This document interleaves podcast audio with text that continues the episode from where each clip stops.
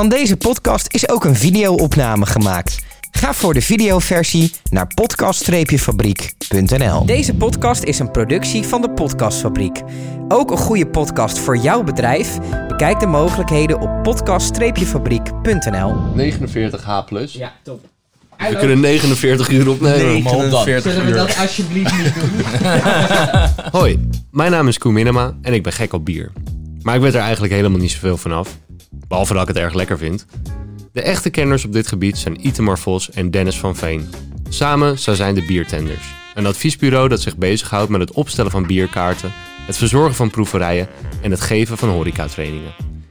Elke twee weken leren ze mij meer over bier in de Biertenders podcast.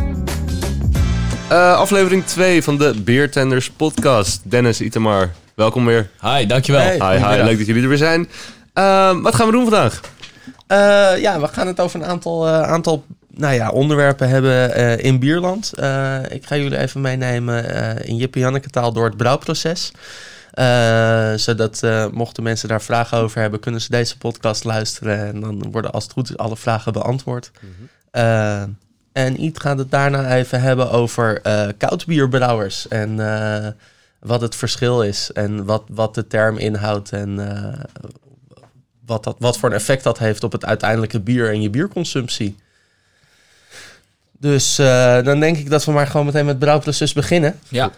Nou ja, bierbrouwen, bierbrouwen is iets wat je eigenlijk gewoon ook in je keuken kan doen. Eh, want je hebt, eh, je hebt daar helemaal niet zo heel veel voor nodig. Het is alleen, je moet schoonwerken, je moet constant werken.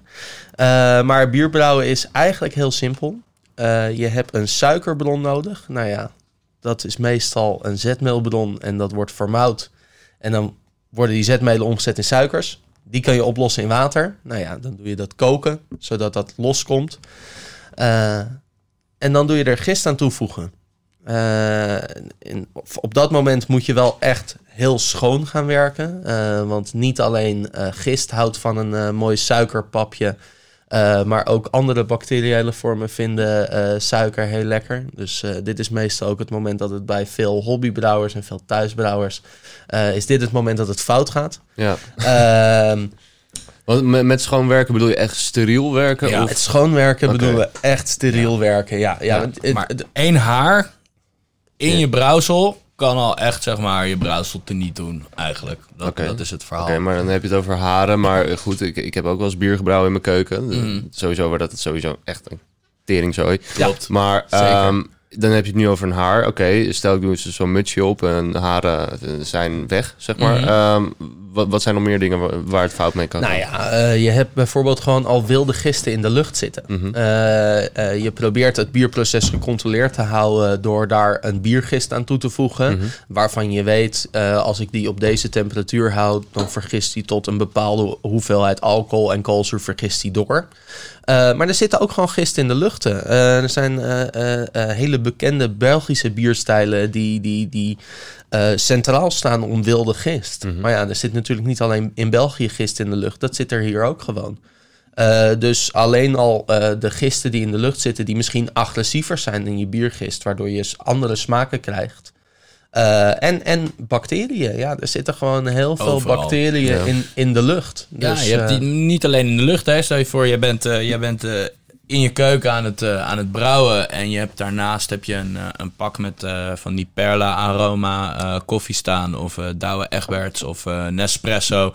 En eh, wat gebeurt er? Jij denkt van, oh ja, dat pak staat in de weg. En je pakt dat pak vast. En vervolgens zet je dat pak weg en je pakt daarna je, je roerlepel waar je een bier mee brouwt, pak je vast. Nou, dat roerlepel raakt vervolgens weer het brouwsel aan.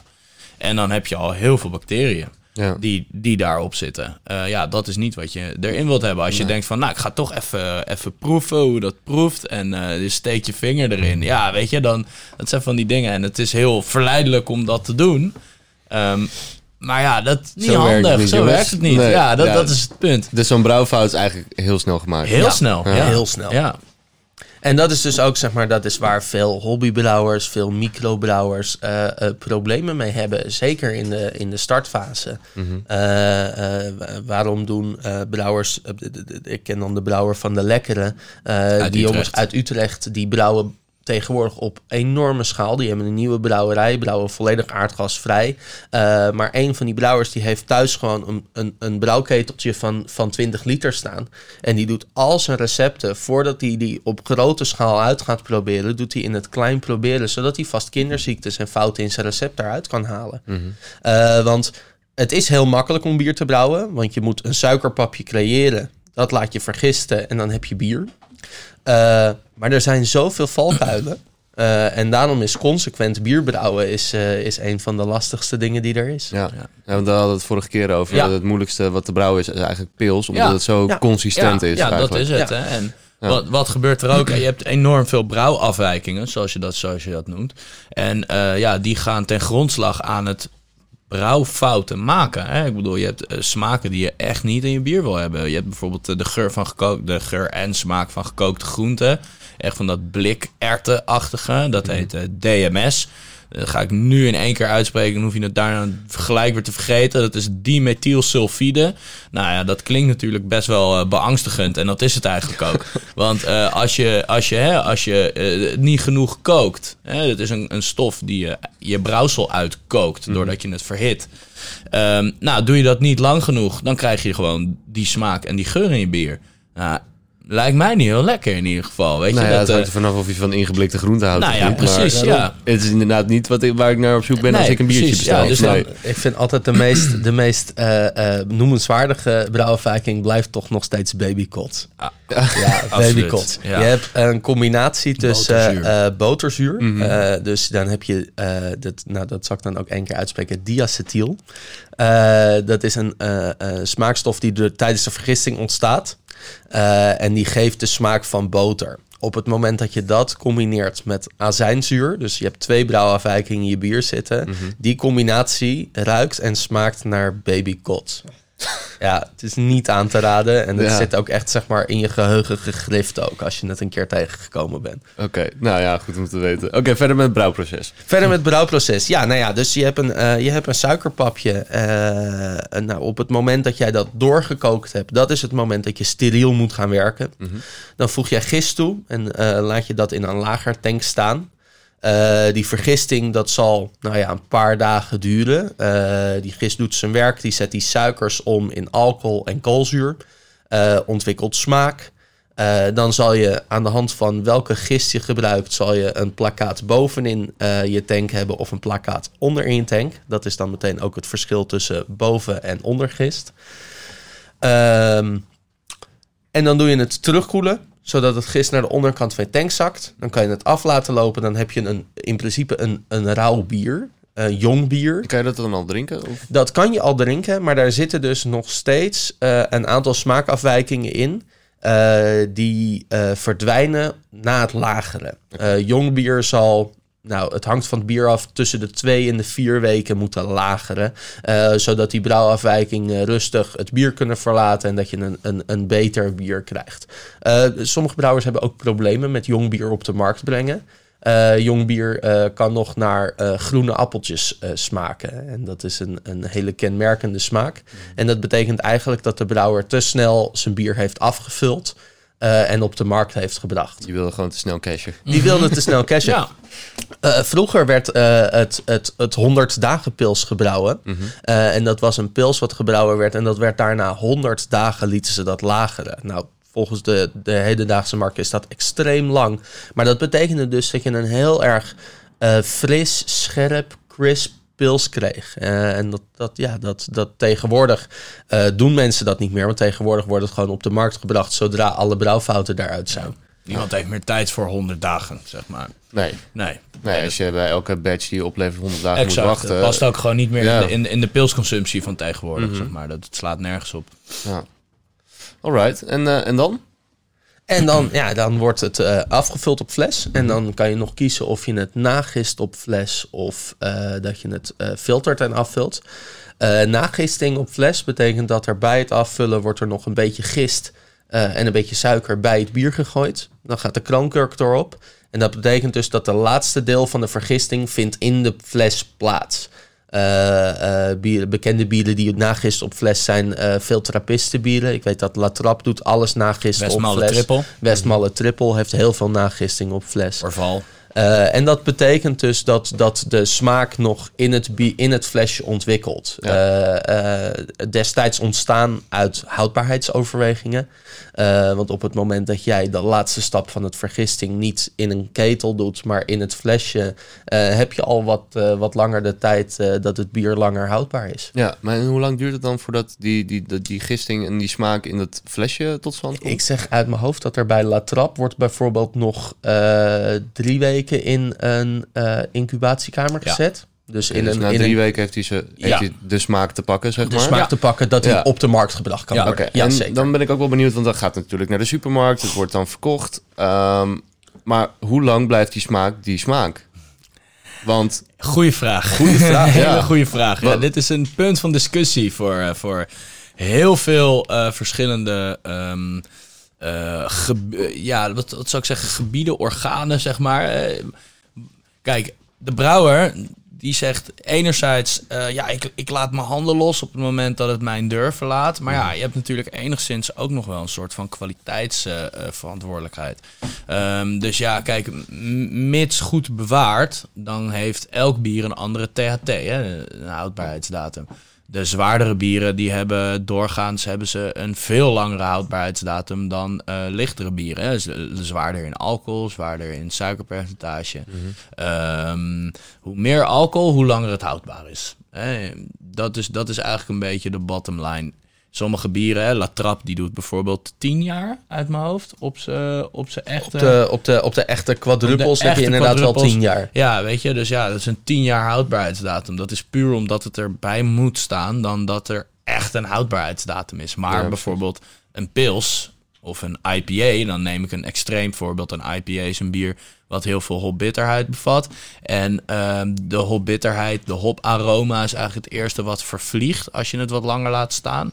Ehm, nou, die, sommige IPA's die hebben een houdbaarheid van drie maanden, van, van, van zes maanden, weet je. Dus ja, Ja. dus wat eigenlijk ook wel weer gek is, want die IPA is toch in het leven geroepen om Exact. lang mee te gaan. Exact, ja, Ja. klopt. Ja, dat is het. Dus dat is de origine. Ja. Maar je merkt dat eh, het, eigenlijk zijn we een soort van eh, luxe product ingedoken. We hebben de, alle hop die verbouwd wordt ter wereld, die hebben we tot onze beschikking.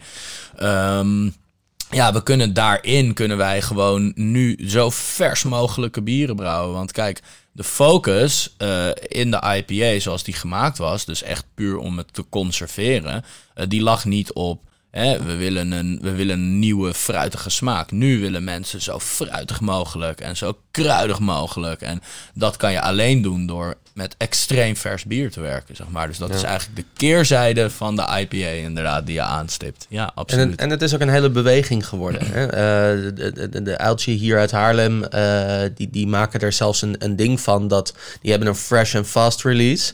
Eh, en dat bier wordt dan op donderdagmiddag afgevuld. En dat staat op donderdagavond kan je dat komen drinken. Ja. Eh, en en eh, de horecaondernemers kunnen abonnementen bij hun afnemen. En dan wordt het bier zeg maar donderdag of vrijdagochtend bij hun afgeleverd. Dus dat bier is gewoon echt, dat is nog geen dag oud. Ja, Ah, want, als je dat kan drinken. Heineken en Amstel hebben dat volgens mij ook geprobeerd, toch?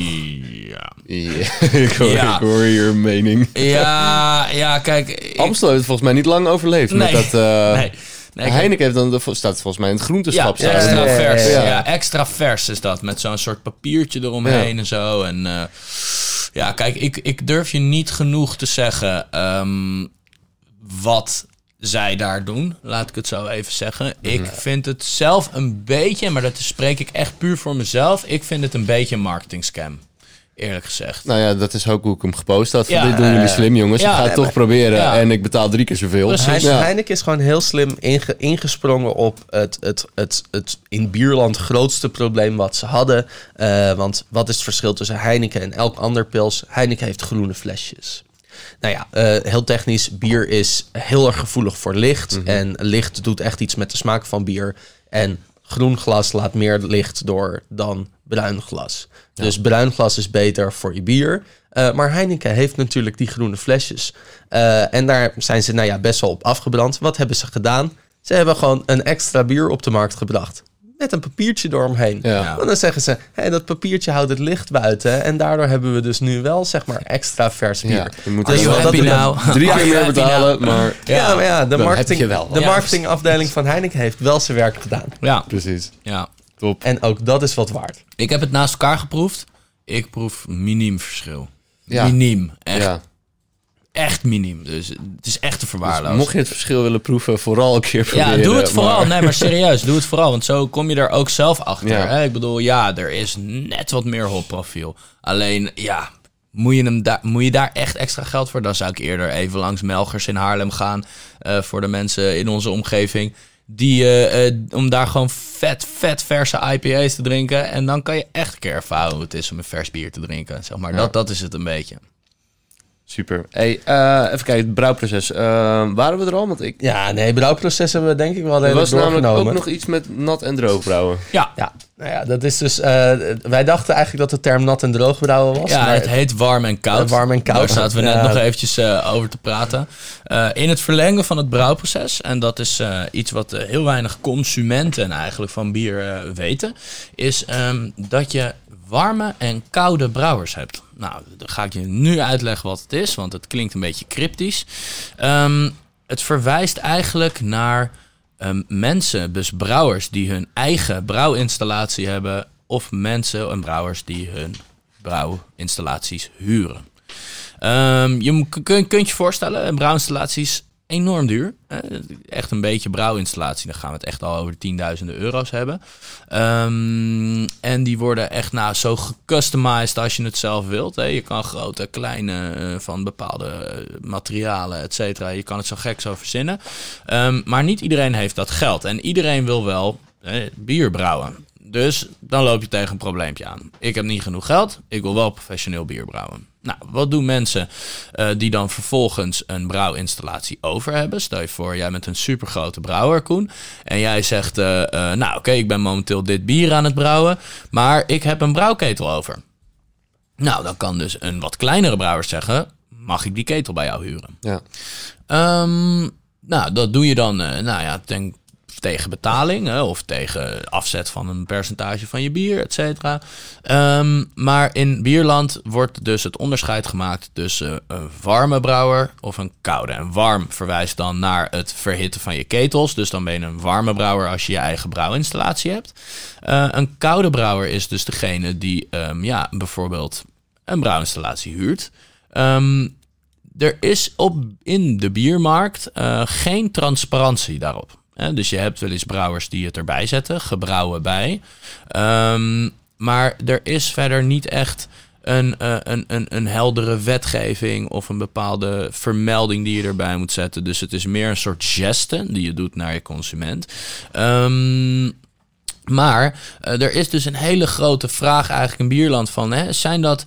Zijn dat dan wel, kan je dan ook wel echt een brouwer heten? Hè? Ik bedoel, ja, je brouwt bier. Alleen je hebt geen eigen installatie. Nou, je zit dus met je distributie. Je zit met allerlei andere problemen. Ehm, ik vind van wel. Ik vind wel dat je een brouwer bent op dat moment. Alleen ik vind wel dat daar wat meer transparantie in moet zijn. Hè? Je hebt bijvoorbeeld één grote brouwer. Die heet eh, de brouwerij De Proef. Ehm, nou, dat, de naam vermoedt het al een beetje. Dat zijn allemaal eh, iets grotere amateurbrouwers eh, die daar dus gewoon hun batches kunnen komen brouwen. Die maken er eigenlijk een soort eh, ja, unique selling point van, om het zo maar te zeggen. Van oké, bij ons kan je het gewoon komen brouwen. Alleen ehm, momenteel heb je dus meer dan de helft van de brouwers die dus commercieel geregistreerd zijn. Die heeft dus eigenlijk helemaal geen brouwinstallatie. Ehm, dus ja, het zou natuurlijk ook kunnen zijn dat op het moment dat er een bepaalde samenwerking ophoudt of eh, et cetera, dat ze helemaal geen brouwketels meer hebben en dat ze dus daarmee ook geen bier kunnen brouwen. Ja. Nou, wat je daar in het verlengde daar weer van merkt zijn enorme marketingcampagnes. Eh, crowdfunding is momenteel heel erg hip natuurlijk. mensen die, nou, help ons aan een brouwinstallatie, zeg maar. En dan merk je pas dat ze echt kunnen gassen. Want je bent eigenlijk als koude brouwer, ben je altijd afhankelijk van andere mensen. Hè? Je bent afhankelijk van de ruimte. Er zal ongetwijfeld contra- contractueel geregeld zijn.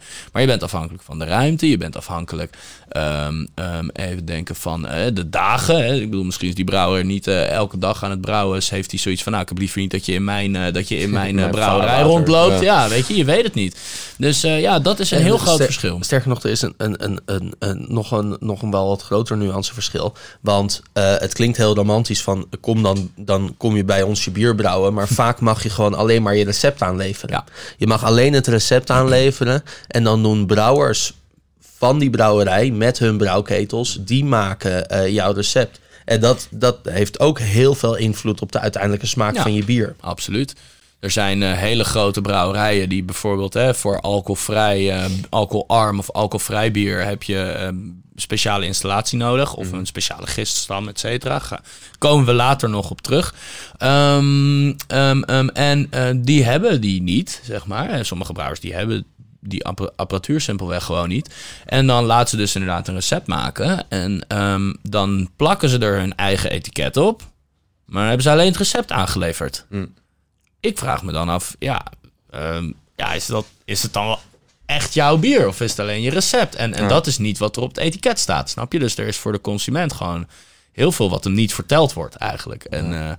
Ja, ik weet niet of dat goed is. Dat is een beetje wat ik, wat ik mezelf dan nou heel erg afvraag, zeg maar. Dus dat is wel als, als luisteraar, eh, besef je goed, het is niet altijd dus het bier wat er staat, zeg maar, op je etiket. Het kan precies. dus niet, het, niet iedere brouwer heeft een eigen ketel. Dat is een beetje wat ik de mensen mee wil geven. Ja, Ja. top. Ehm, nou, over andere luistervragen gesproken. Eh, een wist je datje. Ehm, we hebben een vraag binnengekregen. Eh, hoe lang wordt er eigenlijk al bier gebrouwen? Heel lang.